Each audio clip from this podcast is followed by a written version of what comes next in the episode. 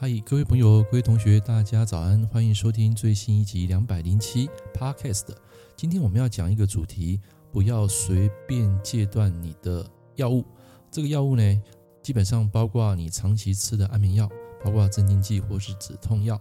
那么，为什么我会讲这个主题呢？那么在前几天啊，我批到一个客户。好，那如果说这个客户你有听到这个 podcast 的啊，这个请你放心，我并不会去公开这个所谓的八字或是当事人的一些资料，只是说借由这个案例来跟大家分享。像我自己本身也大概吃了大概八年的一个镇静剂，那个镇静剂它的药丸学名叫做罗拉净啊。各位如果你有啊接触这个部分啊，应该相信都知道这个药是属于晚上睡前啊可以让自己放松的一个蓝色药丸。那么罗拉净呢，它这个是属于镇静剂，它并不是一个呃安眠药。那么镇静剂呢，跟安眠药差别在哪里？其实有点像了，只不过它们两个都有一个共同点，就是非常难去戒断。什么叫戒断呢？就是突然间把它药停了。好，假设你这个药是长期有在吃啊，会有一个依赖性。好，当然可能在座的各位啊，你们可能没有碰过这种精神科的一些药物，但是因为我在前几天就碰到这样的一个案例。然后我依照我自己的一个经验来跟大家分享，在你如果长期服药时间的阶段啊，尽可能不要去停这个药，因为可能在你走关煞月的时候，会突如其来啊，会产生一个莫名的压力，好，或是说可能在这个表达，或是说在精神状况啊，会非常的低。就算他没有克到你日主，但是相形之下，他还是会带给你某方面的压力。好，来，那这个部分我们先分享一下，就是我个人。吃这个蓝色药丸啊，这个罗拉净啊，大概吃了八年。好，那这颗它是一 mini，但是等于说你每天睡前啊，只要吃一颗就可以了。然后吃完呢，它的半衰期就是它的效应啊，大概只有五个小时。所以你大概呃，从你吃完到入睡到醒来，大概就是六个小时。好，因为吃完到你睡觉大概一个小时嘛，所以当你入睡五个小时之后，它会自然醒来的。当然，如果你没有这个药，你就很难睡，就长期下来你会有一个依赖性。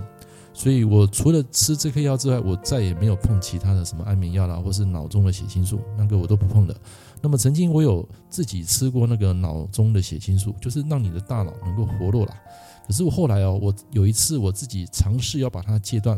结果产生一个戒断的一个症候群，就是在那段时间会有幻觉，然后身体也会有不自主的那种颤抖。好，当然这个每个人情况不一样，这是讲出我个人的一个体验。所以那个药血清素那个药撑了大概三个礼拜吧，我记得好像三个礼拜到一个月，就脑中的血清素那一块的药，我才有彻底把它戒断。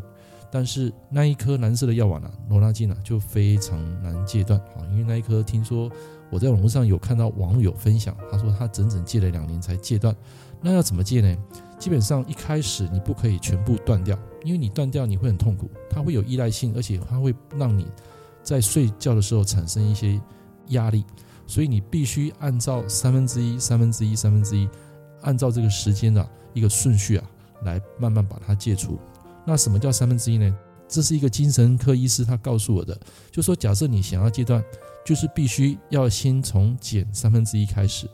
就是说那个药假设是一 mini 的，那你先吃三分之二的一个分量，好，就是你剥掉三分之一的一个部分，然后你吃三分之二。然后这个时间呢，必须让这个身体去适应，大概三分之一个量，大概一个月到两个月，甚至半年不等。好，这个体质啊，因人而异。然后第二阶段就是，当你习惯这个三分之二的量呢，再接着减二分之一，就是原本三分之一减到一半，然后再吃一半的时候呢，再让它适应大概几个月，甚至半年到一年。接着第三阶段就是再把这个二分之一再减成三分之二，就是你只吃三分之一的量。就说这个戒断过程，它必须要循序渐进啊来进行的啊，不可能说你一下子就是能够把这些药戒断。尤其当你又是长期服药，好，大概十几年甚至好几年，像我这种八年的，必须要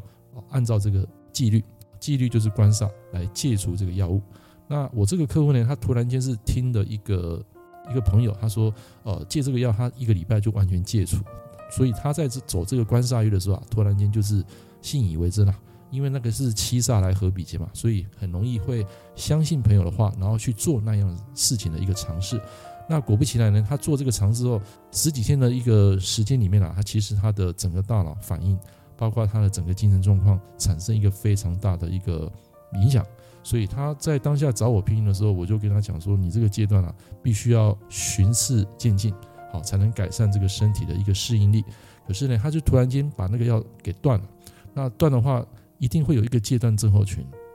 所以在走官煞月的时候，还有整个地支啊，又走到这个食伤去合印啊，食伤合印就是说他自己决定要不要吃药这件事情。重点是还是在天干产生这一个官煞来合比劫，导致他整个八字变弱。所以在整个天干地支的一个互相影响下，包括他自己又去相信说戒断这件事情，那在这个壬戌月啊，他感到非常的痛苦，于是就找上命理师啊。当然我没有刻意去哦抛出你的命盘，没有，我只是纯粹讲说跟大家分享，你一旦要戒断一个安眠药或是镇静剂啊，必须要按照时间规律，规律就是官煞。好，按照这个时间规律慢慢去减量，减量到最后就完全就不吃药。当然，这个过程因人而异，有些人可能需要几个月，有些人需要好几年。好，以我个人比较敏感的体质，大概要一年到两年。但是我也没有试着去戒了，因为我觉得这个药其实它是老药嘛，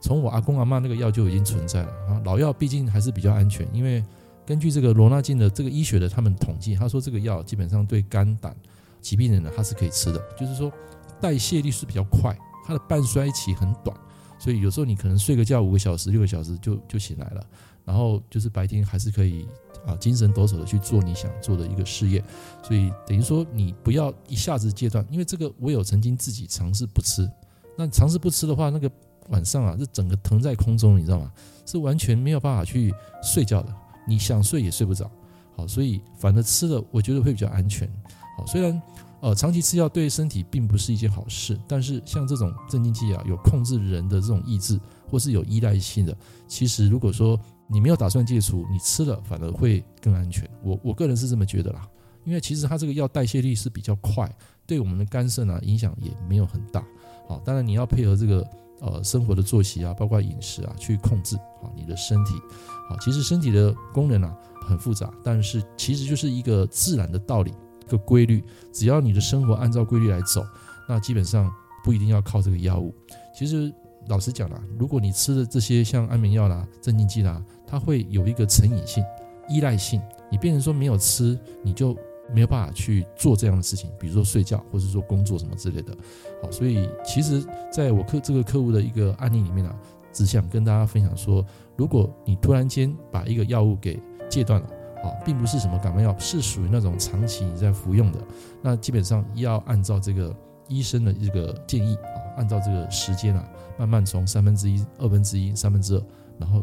循序渐进啊，去把它戒断，这样子对身体的适应力也会比较好。好，所以以上讲的这个东西，就是谈到一个八字里面，如果走到七煞和比劫，就比较容易因为相信一个人的话，然后去做了一个不可控的事情，就是我们台语讲的“耳空听”呐。当然，这个人他听了之后，他自己想要尝试，可是他在一个不对的时间去做尝试，那么这样的一个事件啊，就会导致他的整个生活作息，包括精神状态，都会产生一个问题，甚至有幻觉。好，所以就是我建议这位客户啊，希望你能够继续吃了。那如果说你要戒断，就按照我的方式一步一步来，不要一下子全部停。一不停的话，其实是一件非常危险的事情。重者，我听这个很多报道，医生说啊，如果突然间戒断，它会产生一些心悸啦，或是生命的一些危害，好，这是一个比较大的问题。所以我觉得，反正吃了会更安全。但是要怎么戒呢？就是必须要长期的一个心理的一个抗战